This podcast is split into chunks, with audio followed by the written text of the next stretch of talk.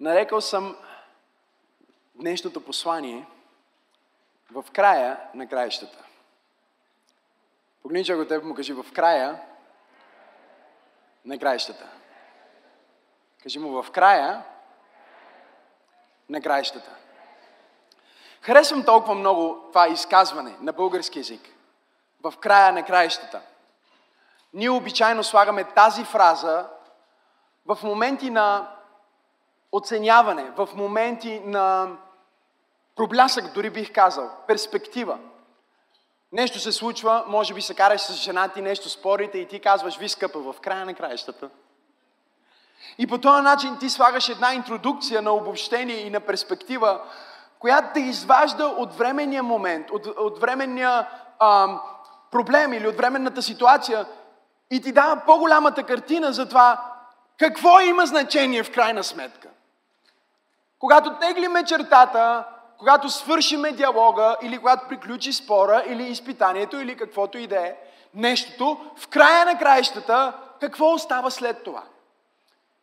И докато говорим за края на краищата, ние мислим за тези неща, които апостол Павел ни говори в 6 глава на книгата Евреи. От първи стих той казва, поради това, нека да оставим първоначалните учения за Христа и нека се стараем към зрялост, като не полагаме пак за основа покаяние от мъртви дела, вяра в Бога, учението за кръщенията, за ръкополагането, за възкресението на мъртвите и за вечния съд. Кажи в края на краищата.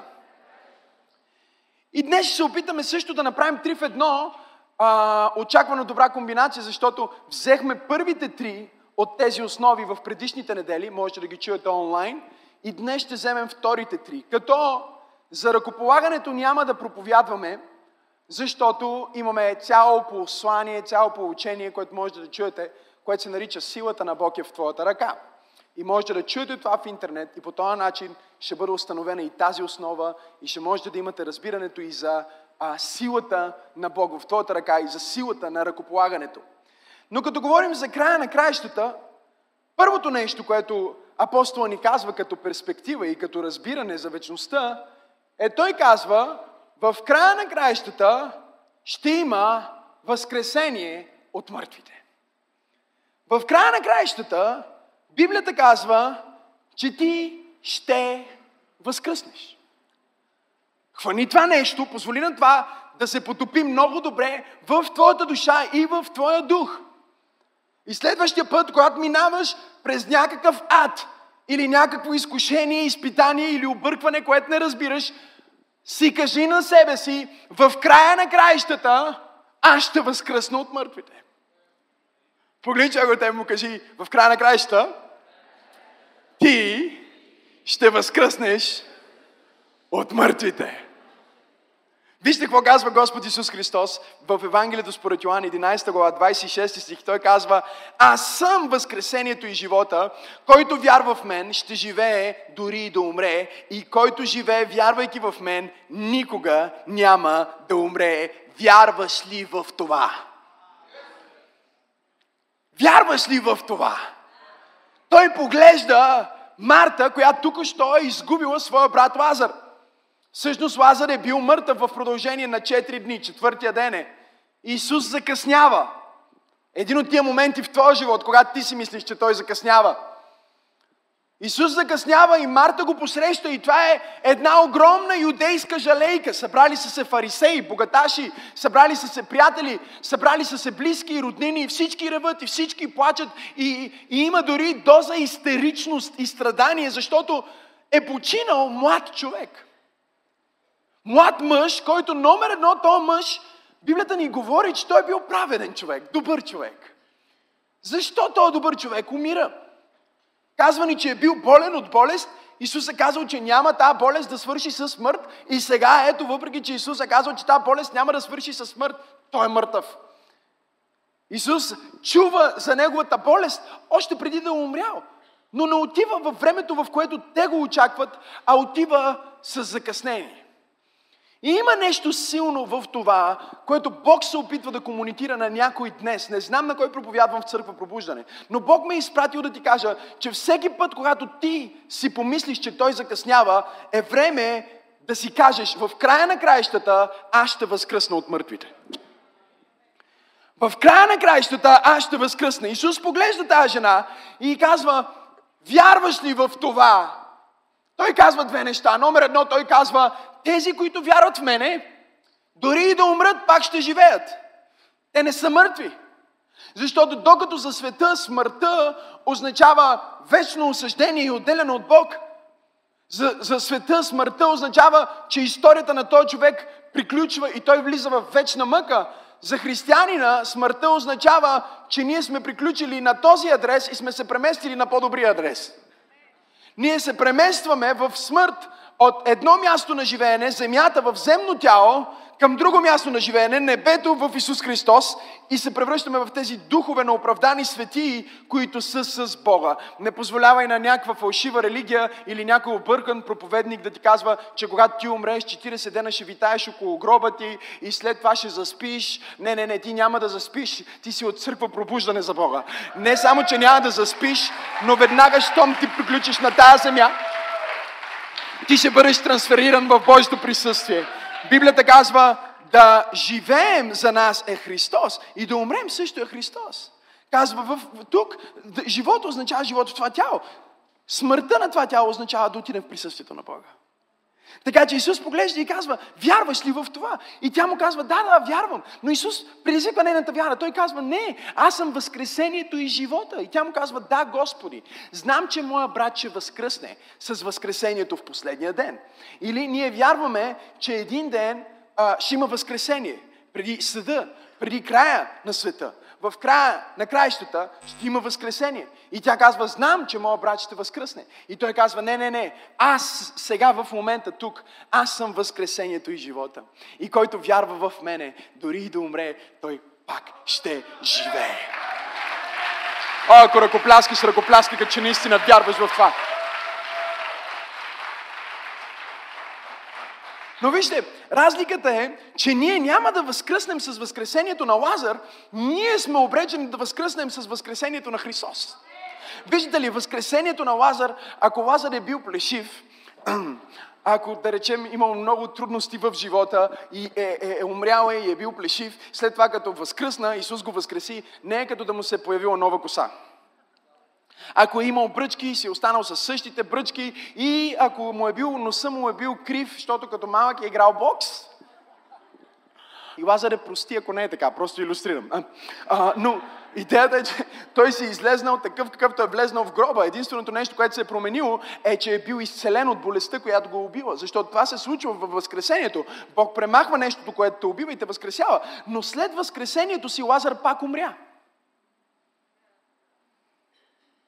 И разликата между нашето възкресение и възкресението, което Лазар получи, е, че Лазар получи възкресение веднъж и пак умря, а ние възкръс, ще възкръснем веднъж и никога повече няма да видим смърт. Но когато ние възкръснем, няма да възкръснем с бръчките си, ако сме оплешивяли, слава на Бога, казва някой брат, няма да възкръснем без коса, а ще възкръснем в пълна слава, без никакъв белек от грехопадението. Ето ти перспектива на твоя проблем и това, което те тревожи всяка сутрин, когато се погледнеш в огледалото и ти се струва, че тази линия... Има ли братя в църквата? Поглеждаш се сутрин и, и тази линия ти се струва като че, абе, тази линия ония ден не беше толкова нагоре. Смисъл, линията започва, нивото започва да се издига. И това нещо те тревожи. Нека ти дам перспектива. Ти ще възкръснеш от мъртвите. И когато ти възкръснеш, в твоето ново тяло няма да има никакви белези от грехопадението. Няма да има бръчки, няма да има токсини, няма да има депресия, няма да има страх. И най-хубавото е, че няма да има грях. Когато ти възкръснеш, когато ти възкръснеш, няма да има грях в твоето тяло. Вижте какво ни казва Римляни 1 глава 4 стих. Казва, а по дух на святост биде със сила обявен за Божий син чрез възкресението от мъртвите. И след това в 6 глава 5 стих казва, защото ако сме се съединили с Него, чрез смърт подобна на Неговата, в кръщението ние преживяваме погребение или смърт подобна на тази, която Исус преживя, образно ние сме погребани, казва, ще се съединим и чрез възкресение подобно на Неговото. Чуй, в края на краищата ти ще възкръснеш от мъртвите. И това се нарича благословенната надежда на християнина. И ако ти си изгубил някой твой близък, който е вярвал в Бога, без значение по какъв начин си го изгубил, без значение дали е било във времето, което ти си мислил, че е правилно, или е било трагично и необяснимо, дори когато не го виждаш, той работи, и дори когато не го чувстваш, той работи, и неговата надежда и обещание към теб е, че ти ще възкръснеш и повярвалите в Исус Христос ще възкръснат с възкресението на Исус Христос. Възкресение! С тяло като неговото. Когато ти възкръснеш, няма възкръснеш с същото, същото тяло, с, с което си сега. Някой да каже слава на Бога. Знаеш ли с какво тяло ще възкръснеш? Ще възкръснеш с тяло като Христовото. Виждате ли, когато Господ Исус бе на земята 33 години и половина, той живява в тяло като нашето. Той не позволи на греха и изкушенията да го владеят. Той победи греха. Но той прие греха в тяло като нашето, когато бе на кръста. Тук ли сте? Библията ни казва, че той сам понесе нашите беззакония в своето тяло. Там на кръста той умря и бе погребан с тяло, подобно на нашето. Всъщност, неговото тяло беше такова, само че имаше нещо специално и това беше, че кръвта му дойде от баща му. Не знам, стана тихо в тази презвитарианска църква. Разликата беше, че баща му участва в неговата кръвна линия. И ако ние изследваме родословието на Господ Исус Христос, ние ще разберем, че всъщност той беше по образа на първия Адам, Библията го нарича втория Адам. Той никога не живява в грях, той никога не изпадна в изкушение, той живява в тяло същото като твоето, но разликата е, че неговия баща, той не носи проклятието на неговия баща, той се роди от благословението на неговия баща. Новорождението, което ние имаме, е всъщност нещото, в което Исус се роди още от първия път.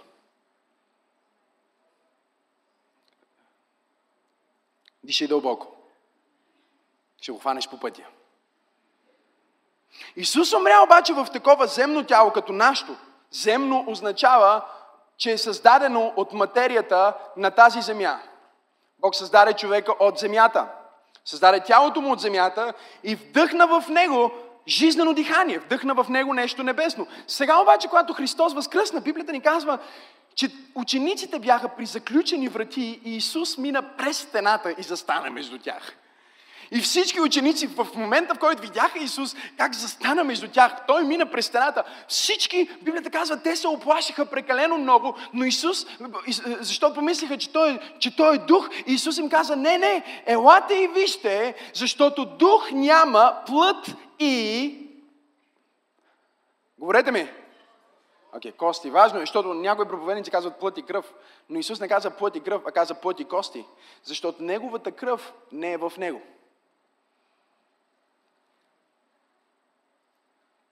Неговата кръв, Библията казва, бе взета и поръсена на небесното умилостивилище. И сега, там, в небесното умилостивилище, Неговата кръв, Библията ни казва, говори по-добри неща от кръвта, която е пролята на земята.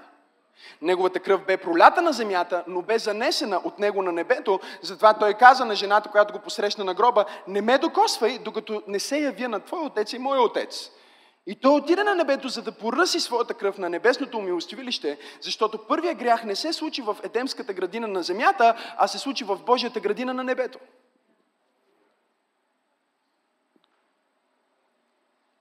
И той отиде в небесната скиня.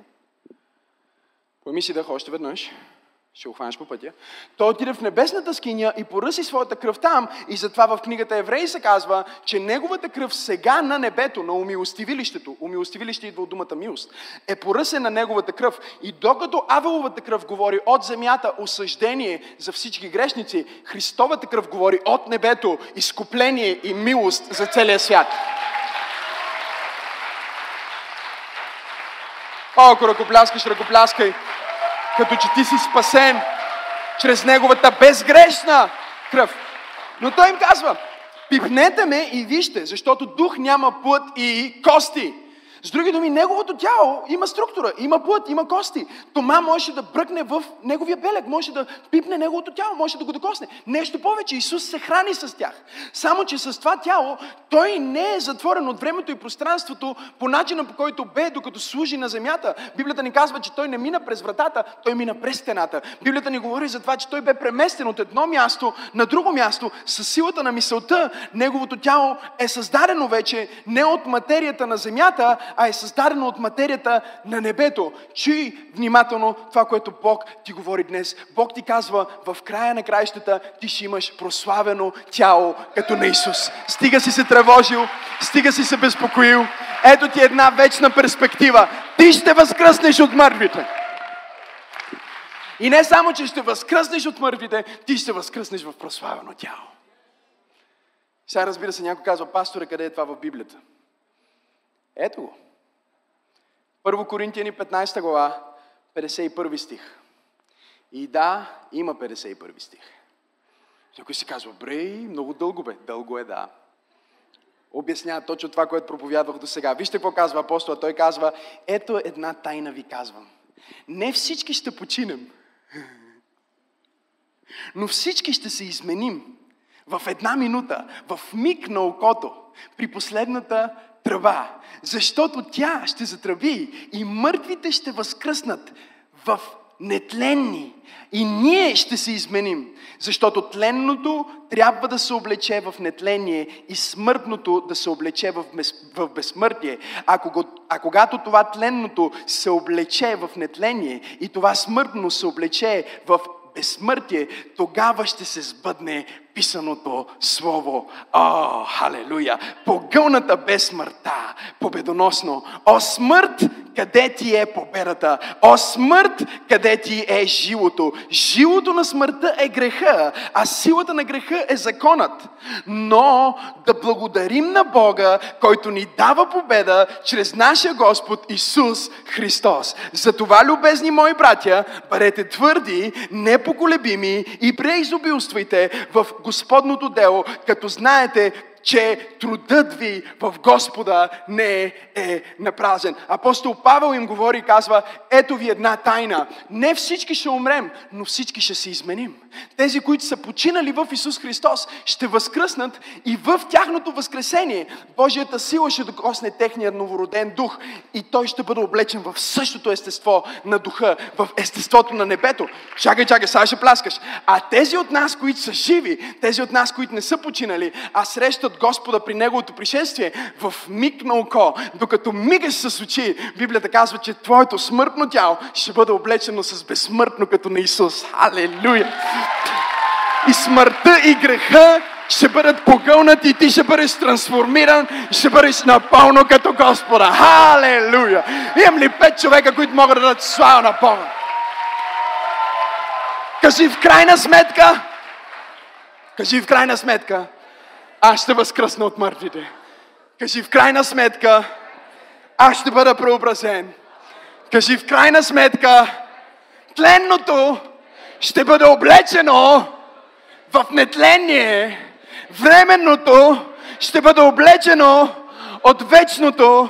Кажи, временното ще бъде облечено от безкрайното. О, хайде дай слава на Бога, като че това е за тебе.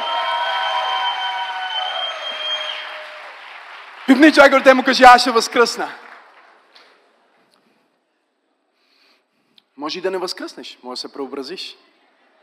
Едно е сигурно. Ти ще имаш тяло точно като на Исус.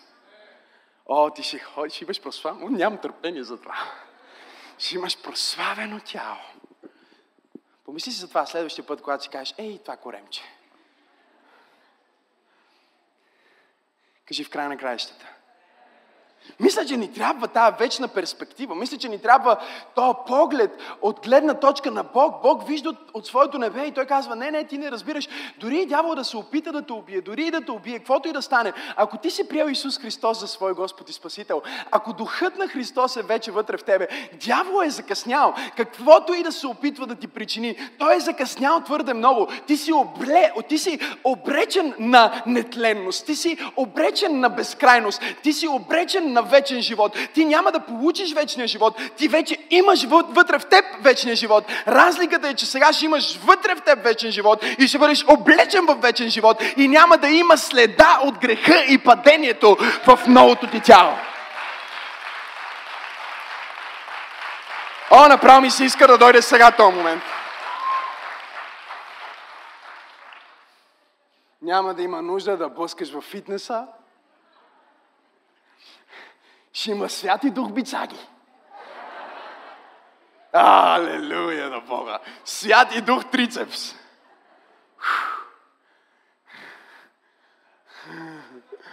Някой от хой на често казва, о, Господи, не може ли сега? Кажи в края на краища. Аз ще живея в прославено тяло. Продължава и казва, в края на краищата ще има вечен съд. В края на краищата, брати и сестри, Бог ще отсъди над несправедливостта. Може би си бил измамен, може би е било злоупотребено с теб.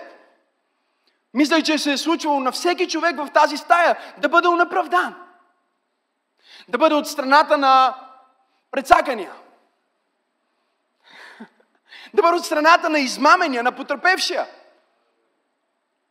Но той казва, в крайна сметка ще има съд. В крайна сметка ще има възмездие и в крайна сметка Божията справедливост ще бъде установена в това творение. Библията ни казва, че Божия гняв чака, той е резервиран за този последен съд. И единствената причина този гняв да чака са вярващите – Вярващите, които за съжаление много често се страхуват от този съд или си мислят, о, вечният съд е за мен. И много християни си представят как те ще застанат пред Бог на този вечен съд и ще трябва да отговарят за делата си и тогава ще бъде решено тяхното спасение. Нека да заявя нещо много важно и нещо, което трябва да бъде основано в сърцето ти, да бъде изяснено в сърцето ти. Съда на Бог не е за това дали ти ще бъдеш спасен. Ако ти вече си приел Исус Христос за свой Господ и Спасител, вечният съд за теб всъщност не е съда пред Белия престол, за който говори Откровение, а е Христовото съдилище. И много хора се объркват, защото не знаят, че има два различни момента, в които Бог съди. Единият момент е за вярващите, кажи Христовото съдилище – Другия момент е за невярващите и за цялото творение, за цялото паднало творение. И това е страшния съд, го наричат някои, или съда пред Белия престол. Кажи съда пред Белия престол. И когато ти четеш в твоята Библия, е много важно да разбираш, че ако ти си спасен под благодат, Христовото съдилище въобще не се занимава с твоето спасение, защото цената за твоето спасение е платена и подаръка вече ти е даден и няма сила на тази земя, която може да дойде и да отмени кръвта на Исус и да отмени твоето име от книгата на вечния живот и да те премахне от небето. Ти си спасен, ти си дете на Бога, това е установено на небето и е установено на земята чрез твоето кръщение. Ти принадлежиш на Бог, ти си спасен и ти не можеш да изгубиш това, за което Исус Христос Христос е платил.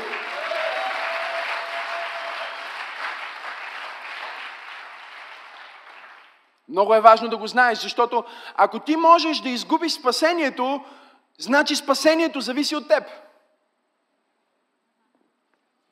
Ако ти можеш с дела да отмени спасението, значи чрез дела си се спасил.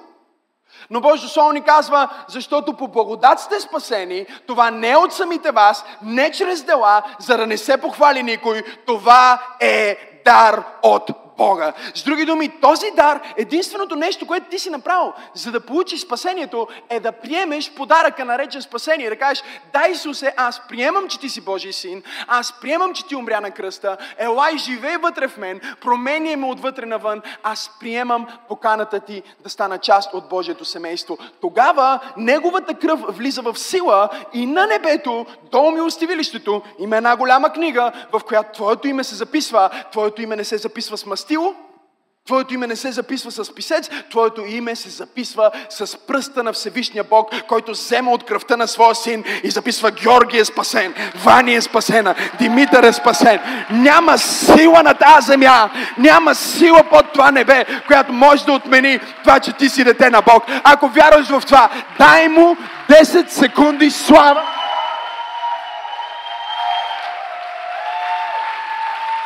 Кажи неотменимо! Но казва, не, не, не, не, можеш, можеш да отпаднеш от вярата, можеш да отстъпиш от вярата. Чуйте, хората, които вие виждате, отстъпили от вярата или отпаднали от вярата, 99% от тях никога не са били новородени. Те може да са идвали на църква, но никога духът на, на Христос не ги е възкресявал отвътре.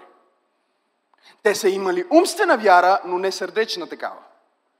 И след това ние казваме, о, ма той беше вярващ, той беше в църквата, сега вече не е вярващ, не е от църквата. Не, не, не, не. Той никога не е бил от нас. Защото ако той е бил от нас, ако той е спасен, това спасение е много сложно за объркване. Запишете си това. Бог го направи много лесно да се спасиш и почти невъзможно да изгубиш спасението си. Кажи го с мен. Бог направи спасението лесно. Колко е лесно, пасторе? Римляни казва, ако повярваш в сърцето си и изповядаш с устата си, че Исус Христос е Божий син, ти ще бъдеш спасен. На базата на твоята изповед, твоето име е записано на небето. След това се кръщаваш и е установено и на земята. И от устите на две, двама свидетели всичко ще бъде установено. Вечно. Неотменимо. И го направи много сложно ти да изгубиш това спасение. Много сложно ти да се отречеш от това спасение и да се отречеш от този Христос и да не бъдеш спасен. Така че, когато говориш за тези изключения, ами аз знам, имах един приятел, който ходише на църква. Не, не, не, не. Ли е новороден? Ако един човек е новороден, ако един човек е ново създание и името му е записано в книгата на вечния живот, той може да има сезон, в който се отдалечава от Бога, но няма сезон, в който той губи своето спасение. Погледни човек от теб му кажи неотменимо. Кажи му установено чрез кръвта на Исус Христос. Кажи му в края на краищата. Кажи му в края на краищата. Ти ще възкръснеш. Кажи му в края на краищата. Ще бъдеш облечен в тяло, като възкръсналото тяло на Господ Исус Христос. Хайде, ако вярваш това, дай на Бога едно дарение на ръкопляскане. О, камон, ако пляскаш, ръкопляскай, като че наистина го вярваш.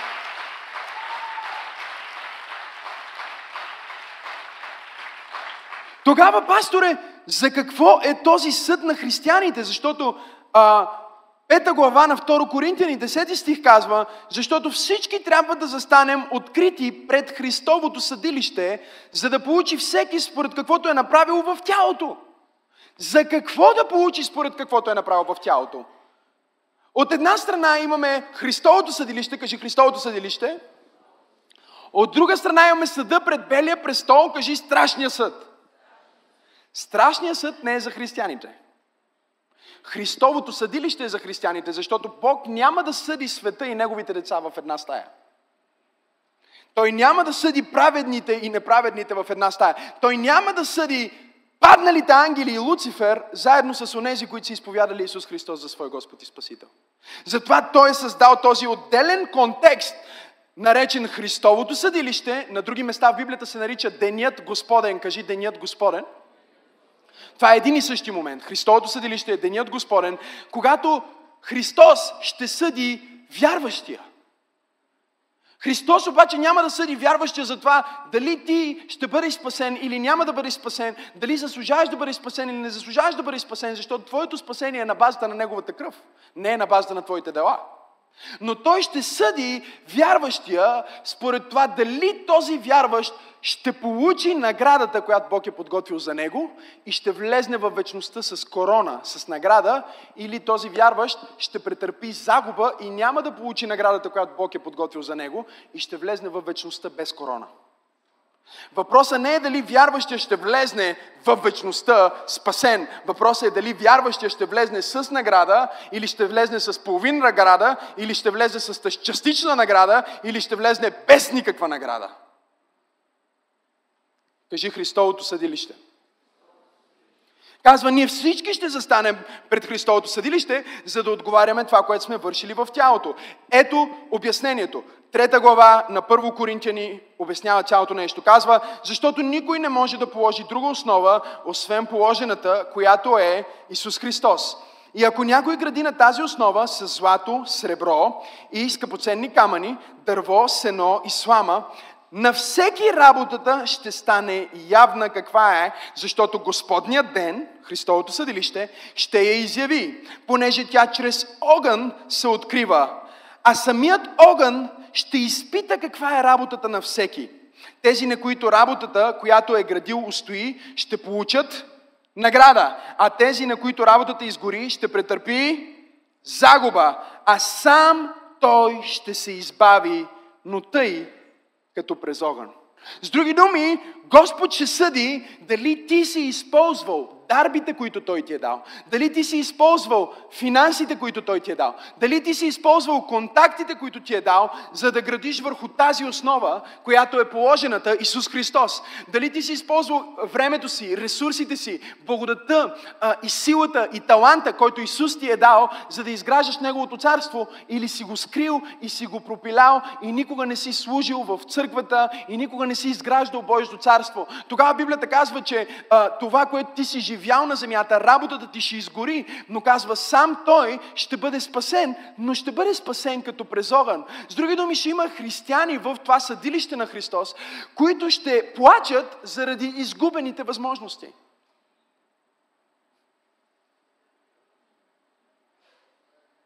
Ще плачат, защото Христос ще им каже, аз ти дадох този талант, аз те направих толкова усмихнат, за да можеш да се включиш в църквата, да посрещаш хората, да прегръщаш хората и да им служиш с твоята усмивка, но ти никога не използва твоята усмивка. Ти никога не използва а, музикалният ти талант, който ти дадох, за да напишеш песен за мен. Или ти никога не използва това, че те направих милионер, за да изграждаш Божието царство. Или ти никога не използва това, че аз ти дадох всички тези контакти, за да можеш да благовестваш на твоите колеги и те да станат част от Божието семейство. И на Христовото съдилище Христос ще ни открие всички възможности, които ние сме имали. Той няма да ни ги открие, за да просто да ни натрие носа, а защото Бог желае да ни възнагради. Той е създал награда още преди ти да се родиш, още преди ти да бъдеш създаден, още преди майка ти и баща ти да те заченат в отробата. Бог подготви корона за тебе, Той подготви награда за тебе и след това те екипира с всички дарби и таланти, които са ти нужни, за да спечелиш това, което бе подготвил за тебе. И затова апостола казва, всеки, който гради, нека да внимава как гради, нека всеки да гради с цялото си сърце, нека всеки да изгражда Божието дело, защото в края на краищата на Христовото съдилище единственото нещо, което ще има значение е дали ти си използвал твоите ресурси на тази земя, за да изграждаш Божието царство и църквата на живия Бог или си ги използвал просто за себе си. И това няма да определи твоето спасение, но със сигурност ще определи дали ти ще влезнеш в вечността с корона и с награда или без награда. И тази корона и награда не е просто за да ти да можеш да се чувстваш добре за това, което си постигнал, защото каквото и да постигнеш, ти го правиш от благодат, а не като мъртви дела под закон, както говорихме първия път. Ти го правиш от силата на Бог и любовта на Бог вътре в тебе, а не за да заслужиш короната. Но защо е тая корона? Библията казва в книгата Откровение, че тогава те се събраха около агнето и коронясаха агнето с много корони. Всички носят своята корона пред Агнеца, който беше пожертван преди създаването на света. Бог иска да ти даде корона, за да имаш с какво да се покланяш на Бог в вечността. О, ако вярваш в това, защо не дадеш на Бога едно дарение на ръкопляскане, като че разбираш това, което проповядвам? Апостол Павел обяснява цялото това нещо малко по-напред в 15 глава от 9 стих. Той казва, защото аз съм най-нищожния от апостолите и не съм достоен апостол да се нарека, понеже гоних Божията църква. Но чуйте, с Божията благодат съм каквото съм и дадената ми Негова благодат не ми беше дадена на празно, но трудих се повече от всички тях, не аз обаче, но Божията благодат, която беше с мене. Апостол Павел казва, в сравнение с всички други проповедници, аз дори не заслужавам да се нарека апостол, защото преди преследвах църквата. Но въпреки, че аз съм никой, аз съм по-велик апостол от всички други. Казва, аз работих повече от всички тях. Аз проповядвах повече от Петър, проповядвах повече от Филип, проповядвах повече от Тома. И той не се сравнява, но казва, аз работих. Защото благодатта, която Бог ми даде, дарбите, които Бог ми даде, талантите, които Бог ми даде, аз не ги заробих, както в притчата, която Исус разказва за талантите, но аз използвах благодатта и тази благодат произведе това служение. Не аз, но благодатта. Чуйте, благодатта за спасение изисква само приемане. Благодатта за служение изисква кооперативност.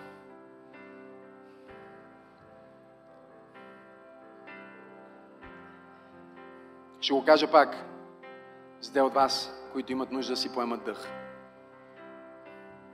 Благодата за спасение изисква само приемане. Благодата за служение изисква кооперативност. Апостол Павел каза, благодата, която ми бе дадена, не беше на празна. Аз работих с, аз кооперирах с благодата и постигнах всичко това но не аз. С други думи, той казва, Бог ми подготви награда още преди да се рода. След това ми даде благодата, за да спечеля тази награда, още преди да се рода. Обаче тази благодат аз я открих.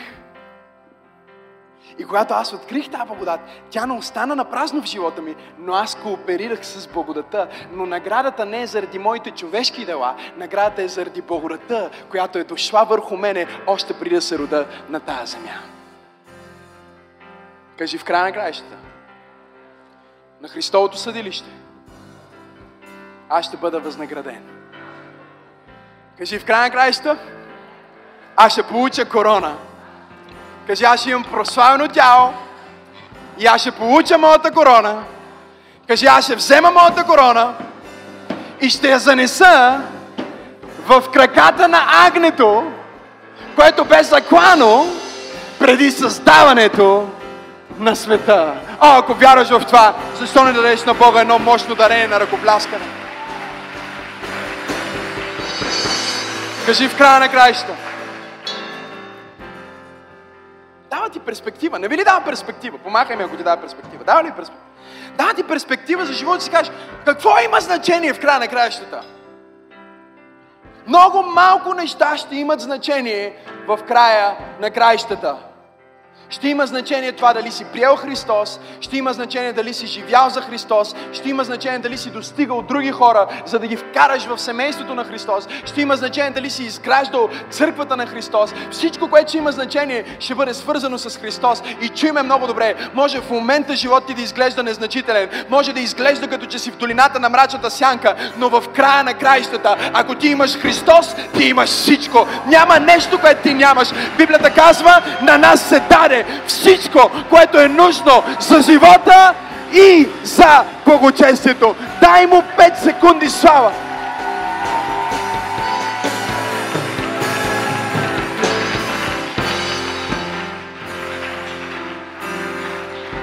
Дарени са всичко за да бъдем възнаградени. Дарени са всичко, за да му служим. Дарени са всичко, за да живеем в праведност. Дарени се А съда пред Белия престол, вижте го, ето го съда пред Белия престол. Откровение на Йоан, 20 глава, 11 стих казва. След това видях един голям бял престол и онзи, който седеше на него. от чието лице побягнаха земята и небето и не се намери място за тях. Видях и мъртвите. Това не са възкръсналите. Това са мъртвите. Тези, които са умряли в греха. Които са умряли без Христос. Не става дума за нас. Казва, видях и мъртвите. Големи и малки, стоящи пред престола и едни книги се разгърнаха, разгърна се и друга книга, която е книгата на живота. И мъртвите бяха съдени според делата си, по написаното в книгите, и морето предаде мъртвите си, които бяха в него. И смъртта и яда предадоха мъртвите, които бяха в тях. И те бяха съдени, всеки според делата си. И смъртта и яда бяха хвърлени в огненото езеро. Това е присъдата за огненото езеро. Това е втората смърт. И ако някой не бе записан в книгата на живота, той бе хвърлен в огненото езеро. Кажи, аз съм записан. Знаеш ли, че не само, че ти няма да бъдеш проверяван на съда на Белия престол, ти ще имаш участие в съда на Белия престол. Апостол Павел каза, не знаете ли, че вие ще съдите ангели? С други думи, ние, които сме минали през Христовото съдилище, с прославените си тела, възкръсналите ни близки, спасените ни семейства, ще застанем с корони. И Библията казва, че Бог ще съди дявола и падналите ангели и целия свят. И когато Бог съди, ние ще участваме в съда, но ние няма да бъдем обвиняеми в този съд. Ние ще бъдем свидетели в този съд. Ние ще бъдем свидетели на Неговото спасение. Ние ще бъдем свидетели на Неговата справедливост. И ние ще свидетелстваме срещу Сатана и падналите ангели. Сега, следващия път, когато дявола дойде и ти каже, а, ма ти сигурен ли си, че си спасен? Може би не си спасен. Или когато дойде и ти изкушава и ти казва, помниш ли какво направи преди 5 години? Или помниш ли какъв живот имаше при Христос? Ти трябва да погледнеш този дявол и да му кажеш, дяволе, аз съм чел книгата. Пастора ми е Максим Асенов. И между другото, в края на краищата, в края на краищата, ти ще бъдеш съден и аз ще бъда от страната на свидетелите. Кажи, съдята ми е баща.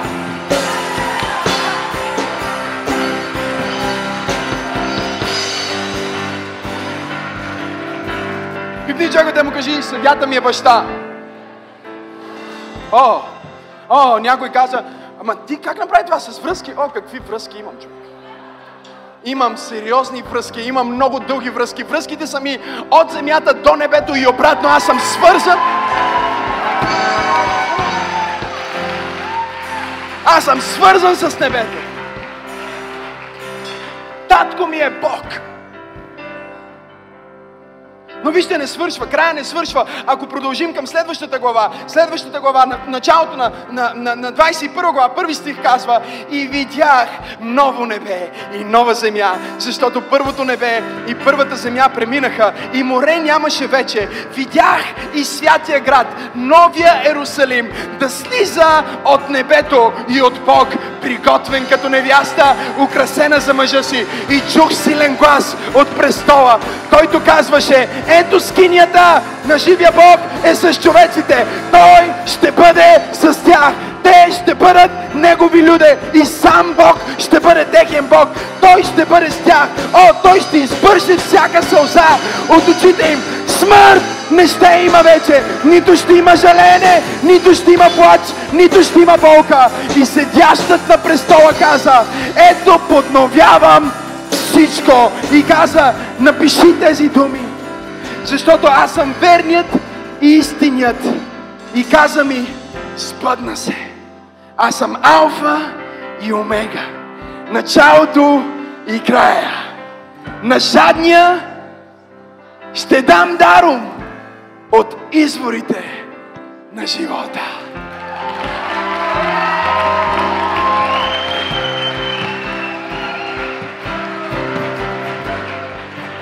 В края на краищата в края на краищата